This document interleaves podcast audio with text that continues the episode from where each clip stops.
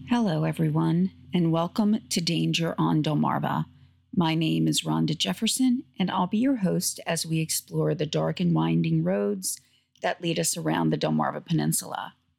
If you're new here, welcome, and if you're a returning listener, welcome back. Today, I'm going to do an episode that I thought would be a lot shorter than it's going to end up being.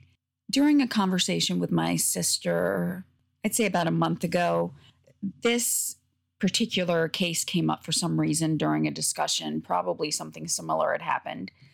And I decided I wanted to do a like follow up on what I knew about it. I'd heard about it very briefly in the news and then it was gone basically. So I used some keywords, I found the information I was looking for, but because I didn't have the exact information, like a name or anything going in, and I put in more of a general search, I actually found that this particular issue had come up a number of times at the same school district. So I really felt like I couldn't do the one story without covering everything. And before I get into all the details and the topics, I do just want to say that this is a very small percentage of teachers.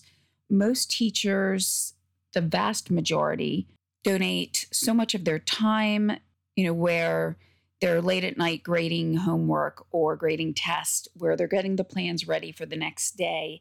And they're really using a lot of their time outside of the school to prepare for their lessons. And they put their heart into it, also sometimes donating supplies. And, you know, the people I'm going to go over today just represent a very, very small percentage. Hopefully, there will be a time where it, you know, there won't be stories like this that hit the news. But as it stands now, we hear about it probably every day. So the numbers may seem like a lot, but when compared to all of the teachers, principals, teachers' aides, staff, and any other worker that is in an educational setting, they all contribute to our children learning. And unfortunately, we do have to, as parents, as community members, also realize that there are just a handful of people out there who may not have the best of intentions towards our children. So, before I get into the topics, I do want to let everybody know the topic that we'll be discussing may be hard for some to hear.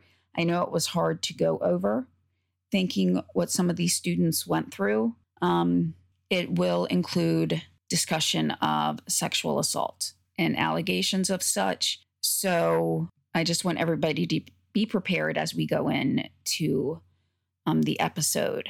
Also, all of my sources will be linked in the description of the episode. We'll be looking at four different cases that took place in the same school district over a course of about nine years, and five cases if you want to be technical, because one was kind of an offshoot of another. Um, all of the victims did not have their names in the newspaper and any articles, of course, except for one. Um, and that's the one that I was actually looking for originally. Even though his name can be found in documents, I am not going to say his full name, as well as another name of a person just happens to share a name with another person who was implicated in one of the issues that we'll be discussing. But because this person is definitely not the same one, I can tell by age, pictures, it, it's definitely different. Um, I don't want to put that name out there. So I hope you all understand, um, you know, why sometimes I take a step back and don't necessarily want to put somebody's name out there. So, you know, for the one case, you will see it in the articles if you choose to read them.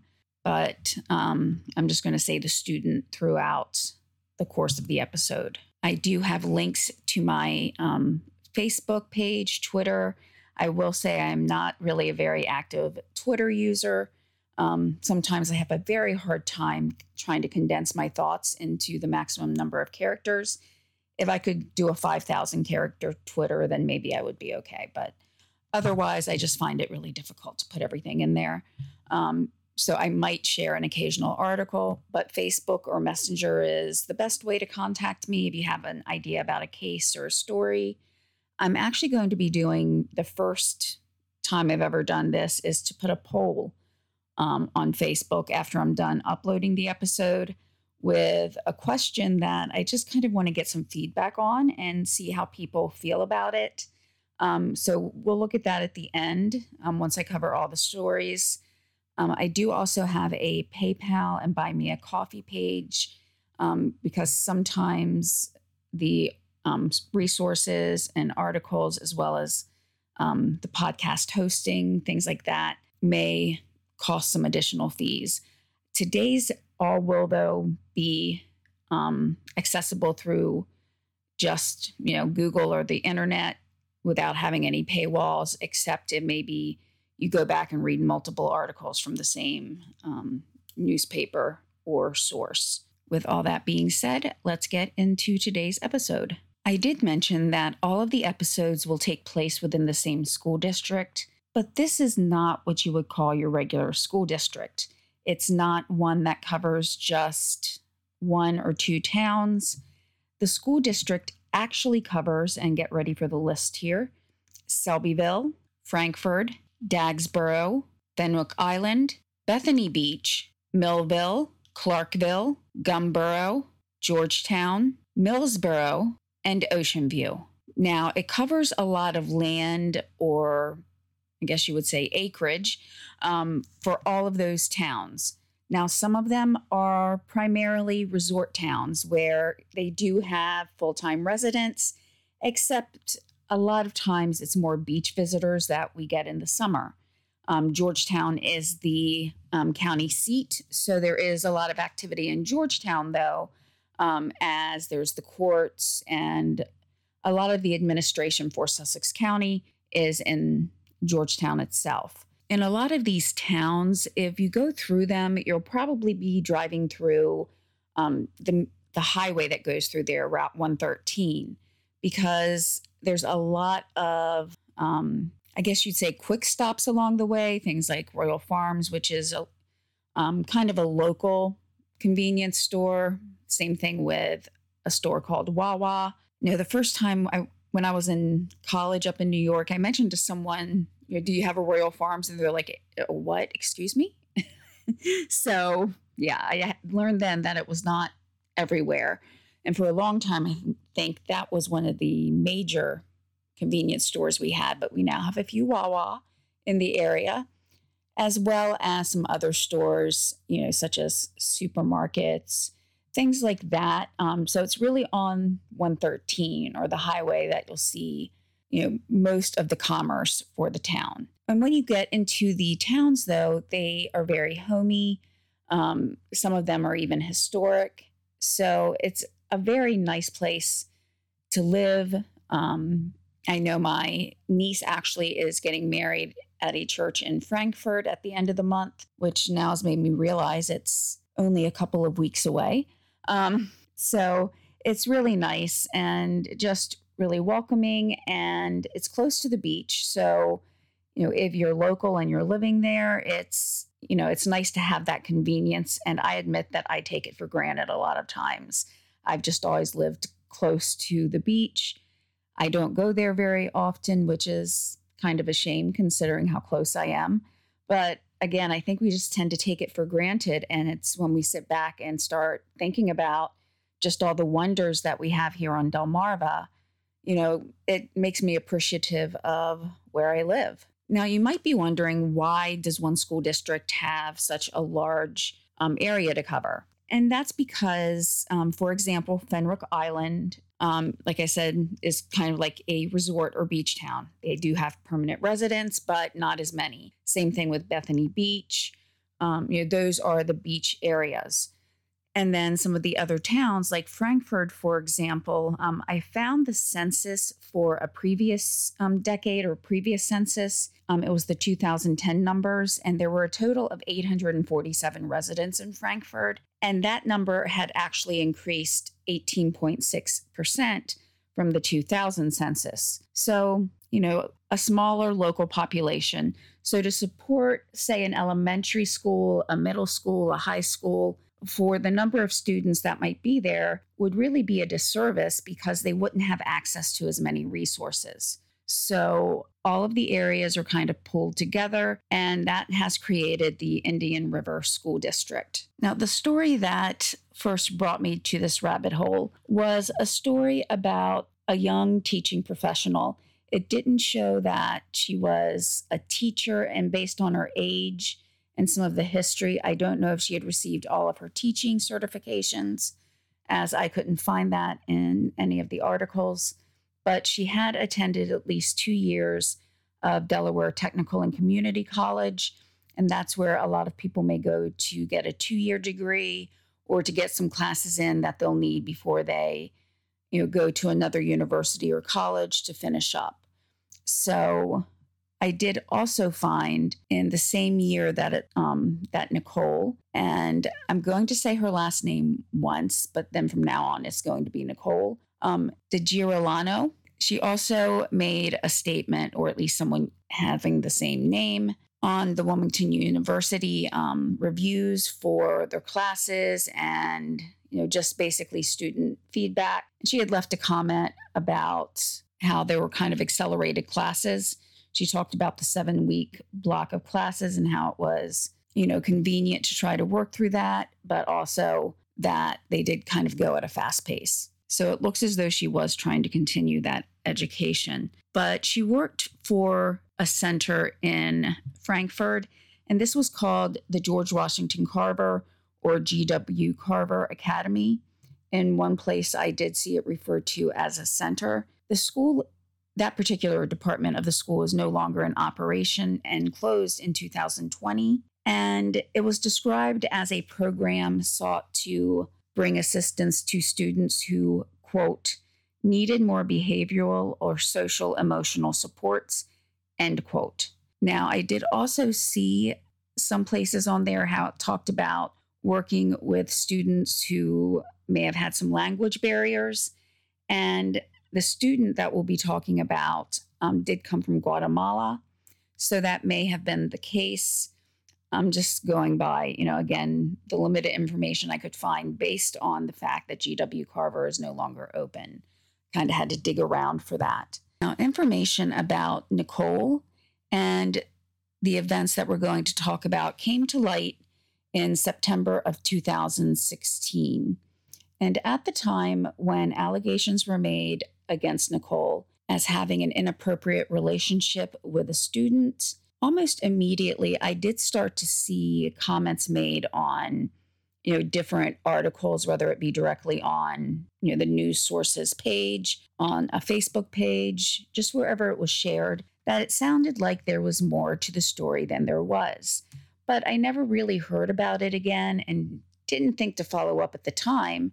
But this is where it brought me to the trusty Google and trying to find keywords that I could use to find out more about Nicole and this case. According to the school district, she had worked with them for approximately three years. Now, I know that she graduated from Delaware Technical and Community College and had even um, made the dean's list at least one time, as I could only find one copy of the dean's list information. But she graduated there in 2014 in July. And it was stated that she had worked there for three years. So unless she was working um, like part time prior to getting um, her associates or whatever certification she got from Delaware Tech, then the timing doesn't really line up to be exactly three years. Maybe they were talking about um, it was her third year or she was starting her third year. Um, but again, if she graduated in July of 2014 and these events came to light in September of 2016, it has to be either one of those two things. Either she worked part time while going to school, or they were just referring to how many school years she had been there, not how many she had actually completed. So once the student did come forth and report that he had been in an inappropriate relationship with someone who was employed by his school district.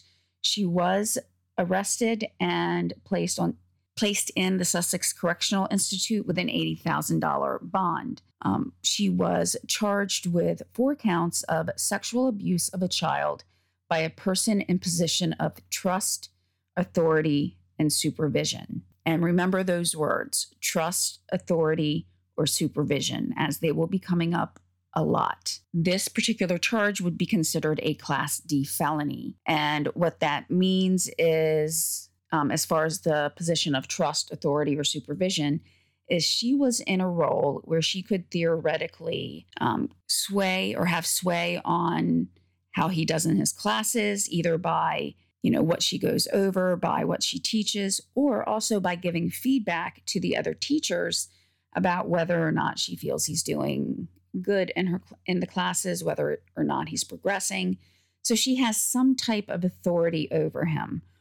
Also, she's in a position of trust as anybody who's employed by a school district automatically comes with this expectation that they will do whatever is best for the student, no matter what position they are in the school. So, you know, those are things that really come back to this as Nicole and other people that we'll be talking about held a lot of influence or, you know, what I'm going to call sway over the students involved. Even though the reports about the relationship did not come until September of 2016, it was found that the physical relationship began as early as December of 2014 and that it had occurred at least four times in that month. Now, something that was unclear was where the student um, was shown to be attending Sussex Central High School, and Nicole was reported to have taken him from the high school to different locations for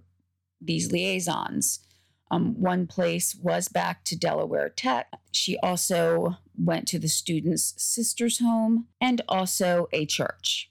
So those are three places, that, at least, that are known where they went until he actually moved in with her. In April of 2016, the student moved in with Nicole. So, this is a relationship on a whole different level as compared to what we hear about more often in news. And I also just want to make clear some of my feelings on this. When I say relationships, I really hate saying that word, but there's really no other way I guess, to describe it. If you can think of any, let me know. Um, but a lot of times when I'm saying relationship, I'm really using it with air quotes because to me, someone who is in that position of authority or trust, if they're putting a student in that situation, it's not really a relationship in the fact that, you know, we think of relationships mostly as being mutual, you know, mutual ideals um, or ideas of people coming together who at least have something in common and get along. That's not necessarily true here. While the actual meaning of the word, yes, it may cover the fact that the relationship that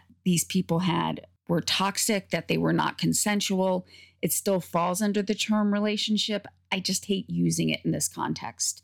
So that's just kind of a, I guess you would say, a pet peeve of mine. So just kind of picture it whenever I say it that I'm using air quotes. To outsiders looking in to this relationship, let's just say people who lived around her, her neighbors, they may have thought that this was just any other relationship between two young people who had just moved in together and not thought anything else of it. But as the information came out that um, the student had actually just moved out in September, one would have to think about the timing and be curious as to why he had been in this relationship with Nicole for almost two years at that point. Why did all of a sudden he report Nicole for, you know, this inappropriate relationship when they had been together all that time, but then he reports it just about a week after he moves out um, from living with Nicole. So while looking at this case, there was quite a history um, in the Indian River School District there were at least three other cases within a pretty short period of time that you know hit the school district. It really you know rocked i'm sure a lot of parents faith in the district and the school. And you know that's just kind of hanging on. And we'll see that after this case you know someone else even tried to use it to their advantage. So the first story or case that I came across was one of the actual principal having a relationship with a 17 year old student. This occurred in 2008, and his name was Dana Goodman. Now, again, this was a relationship with a 17 year old student, and he had been charged with 30, yes, 30 counts of fourth degree rape. So at that point, he, I guess, decided it would be better to plea because I'm pretty sure if he was convicted on all 30 counts, if the sentence was served consecutively, then you know, it would be a huge sentence. So he did decide to plead guilty. Um, there was about six months between his arrest and his court appearance. And he had said that he had changed a lot and a lot had changed, which would definitely be true about his career because I'm pretty sure he doesn't have that to go back to. But in what I can only imagine in my head as being this theatrical performance, he stood in the court holding a Bible and saying that he didn't have anyone to blame but himself. Looking back at Goodman's history, um, he was 38 at the time and had already previously worked for a number of Maryland school districts and these were North Dorchester Middle School. He was a principal there.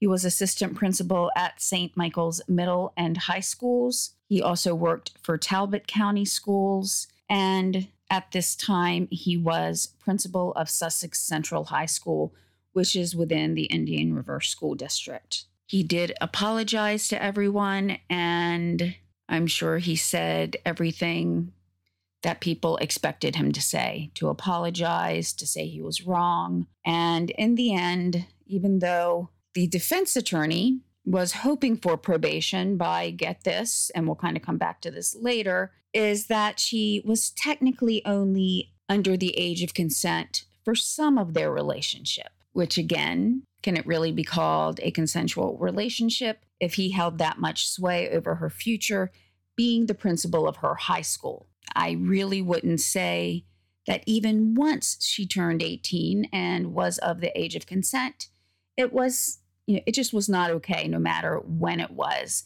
whether it was two months before she turned 18 or two months after she turned 18, if she was in that school district with him as her principal. It just should not happen. But that was part of their strategy. And even despite this, the judge was like, no, no probation because that's what the um, defense was going for. He was sentenced to 15 years, but only four of that had to be served in prison. He would serve the four. The 11 years was suspended unless he did something, you know, break any terms that that were there regarding his release, things like that.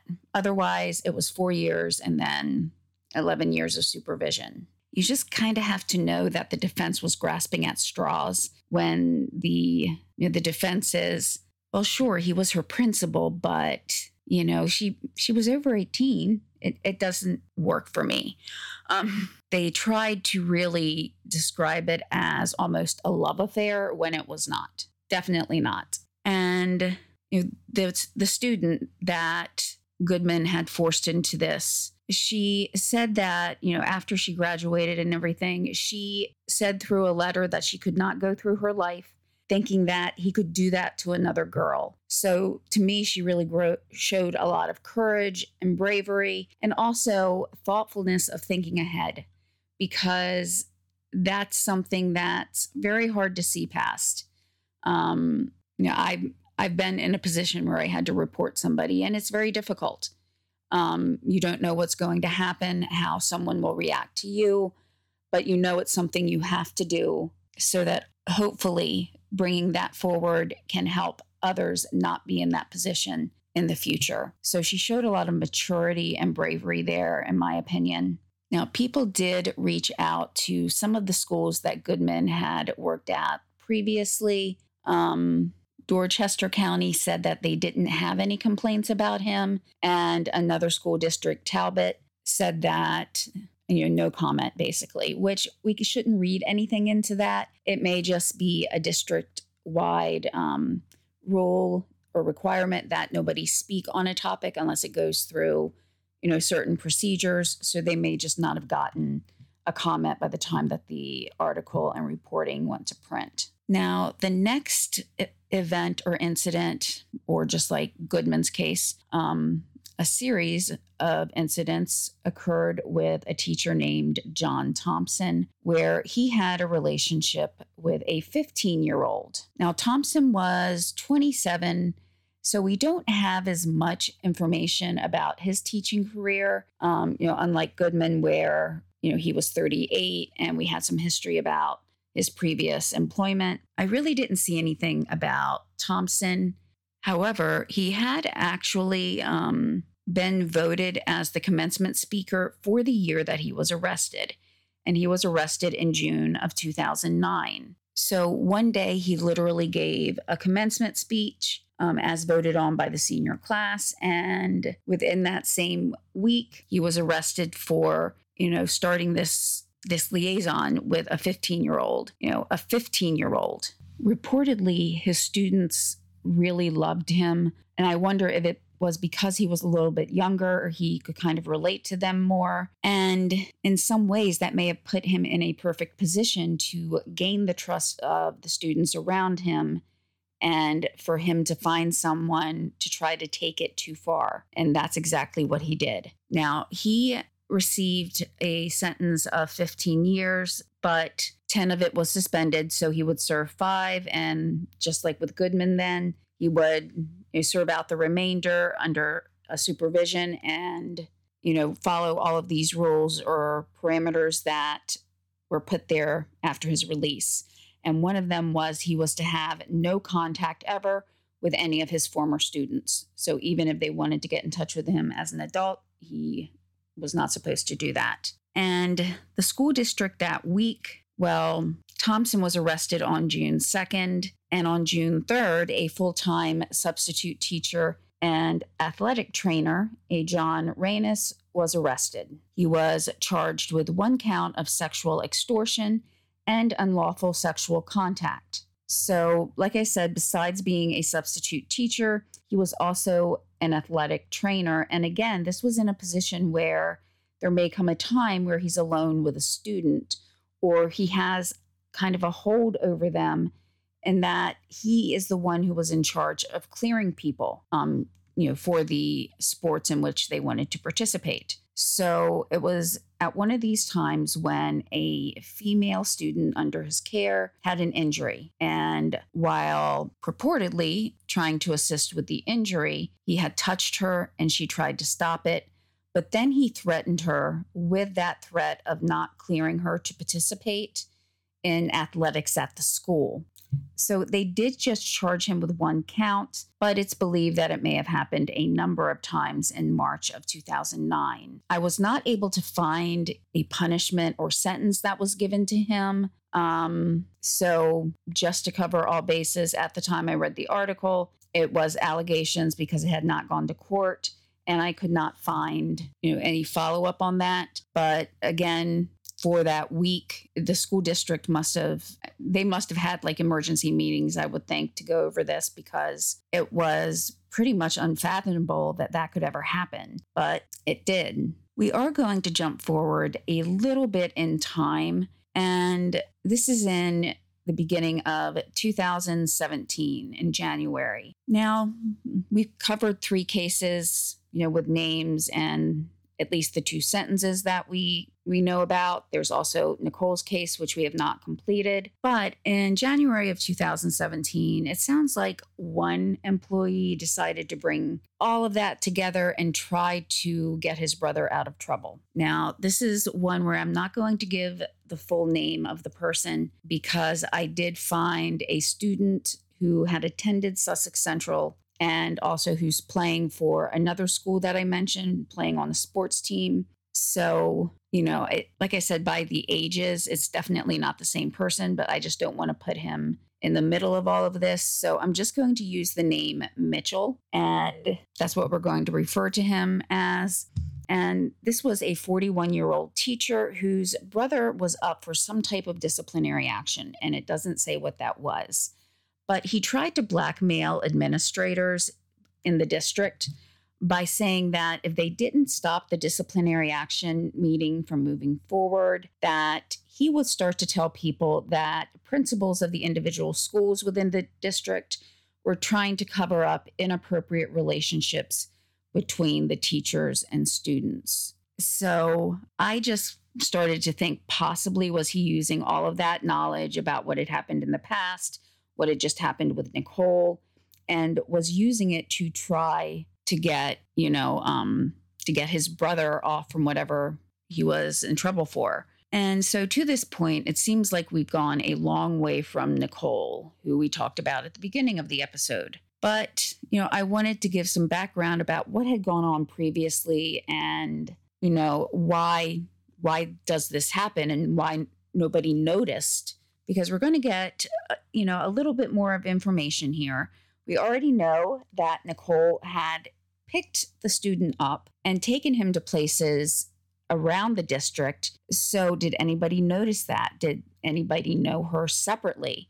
Because if she picked him up from, you know, the um, Sussex Central High School and Nicole worked at the GW Carver Center, they may not have necessarily known her. Or did they? Did other students know her? So there's just a lot of questions that we'll still even have by the end of this. Now, I mentioned previously, just briefly, that the age of consent in Delaware is 18. And the student who came forward was showing as 17. He attended Sussex Central High School. And this is where those words trust, authority, supervision come into play. So, Nicole, when she was arrested, just she did admit to the relationship, but then kind of shut it down, wanted her attorney. But through the course of discussions with her, she brought forward something very interesting. Her attorney was able to provide the police with a birth certificate that showed that the student was not born in December of 1998, which would have put him at 17 years old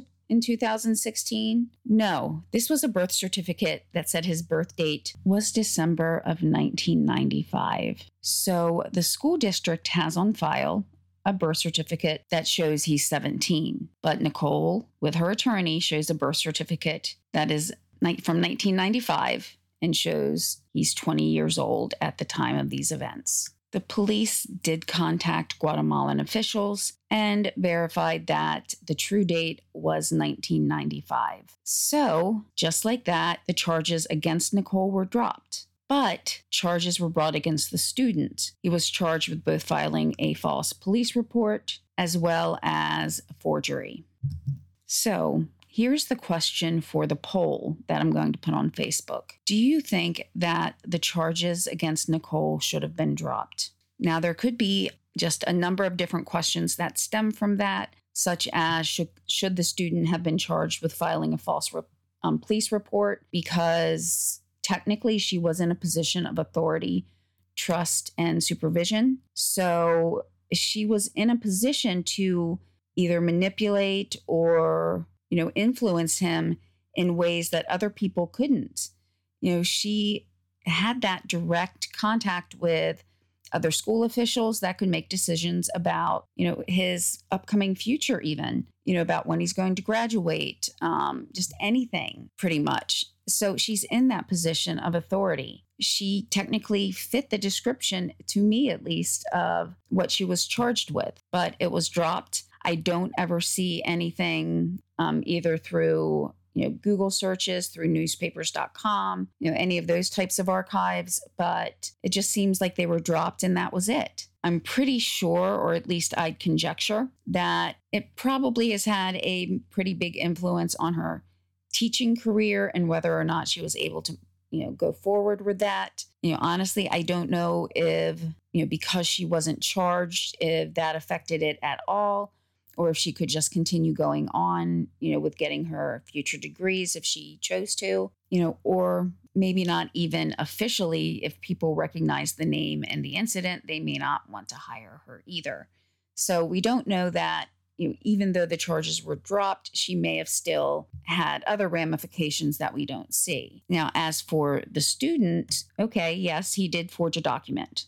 And, you know, I Again, I'm not really sure about the whole filing of the false police report because, yes, he did give his age incorrectly on there. But considering her position that she had over him, I don't think that should have been charged. This also brings up an even wider discussion as well. We don't know if he was afraid to come forward about anything because if Nicole knew his true age, she also could have been holding that over him as well in terms of trying to continue the relationship. Now, right now, this is just all conjecture because it brings up questions. And reading this, it brought up these questions in my mind. You know, what should happen in a case like this? You know, both parties did something wrong. We just don't know, you know, as far as the student, if it was something that was consensual or as consensual as it could be, given that she was, you know, acting in a position of trust or if he felt like he had to in order to continue to do well in school.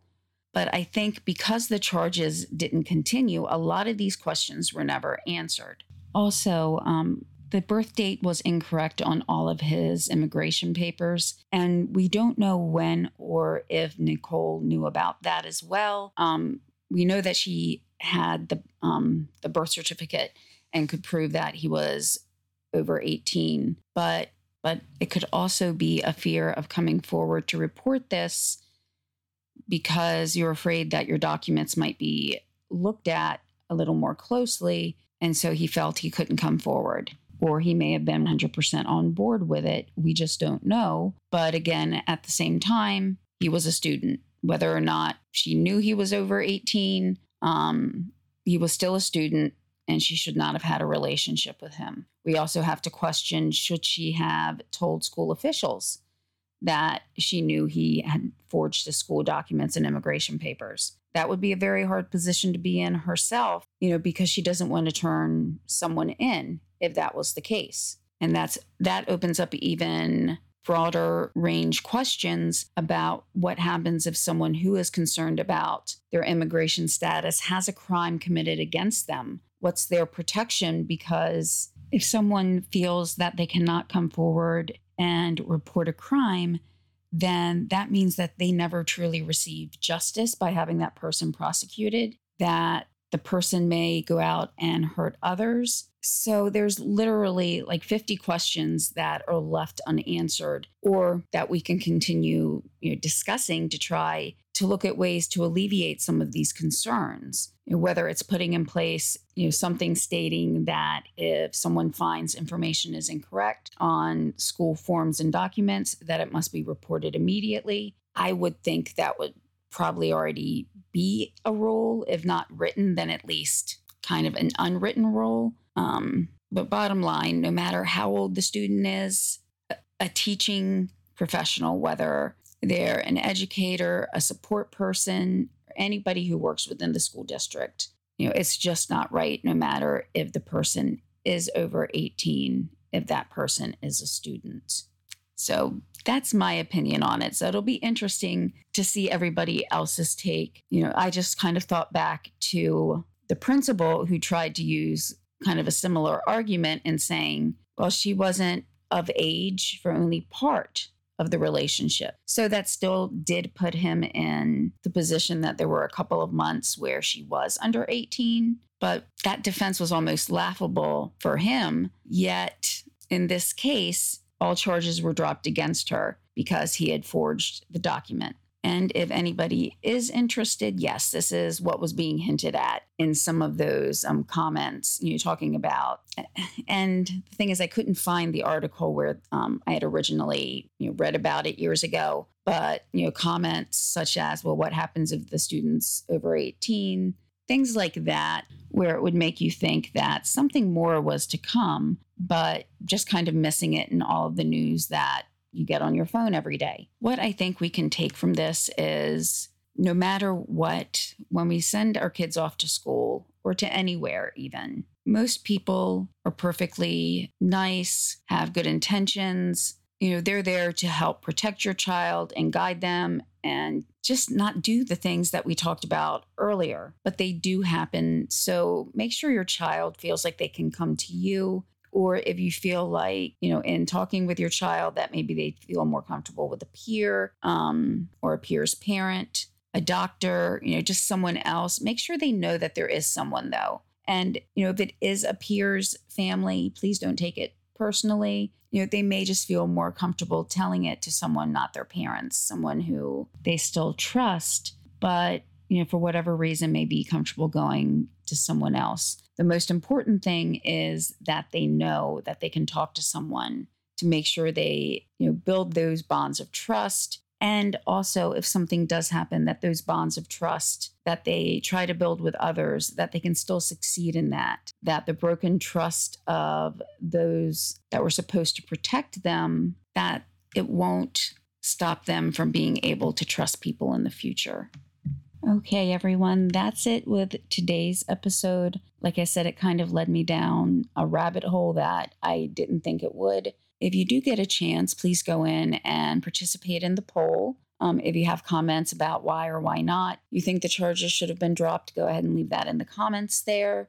I think it'll be good to get an idea of, you know, what everybody's thinking in regards to the charges being dropped. I think you kind of know where my opinion stands. But if you do leave a comment, please make sure we're respectful of everybody's different opinions, you know, as I can definitely see why this would be kind of polarizing. Um, some good news about the podcast is we're up to about 4,600 to 4,700 downloads and plays. So, you know, I was wondering if I'd ever get any listens, you know, because I don't have like a marketing budget or anything like that. Um, so I was just kind of wondering, you know, if you know, I even ever get one listen other than family or friends. So I really appreciate everybody who tunes in and listens. I hope you all continue continue to do so. And with that, here ends today's episode. And the next episode will be out in about two to three weeks. All right. Thank you all very much. Bye.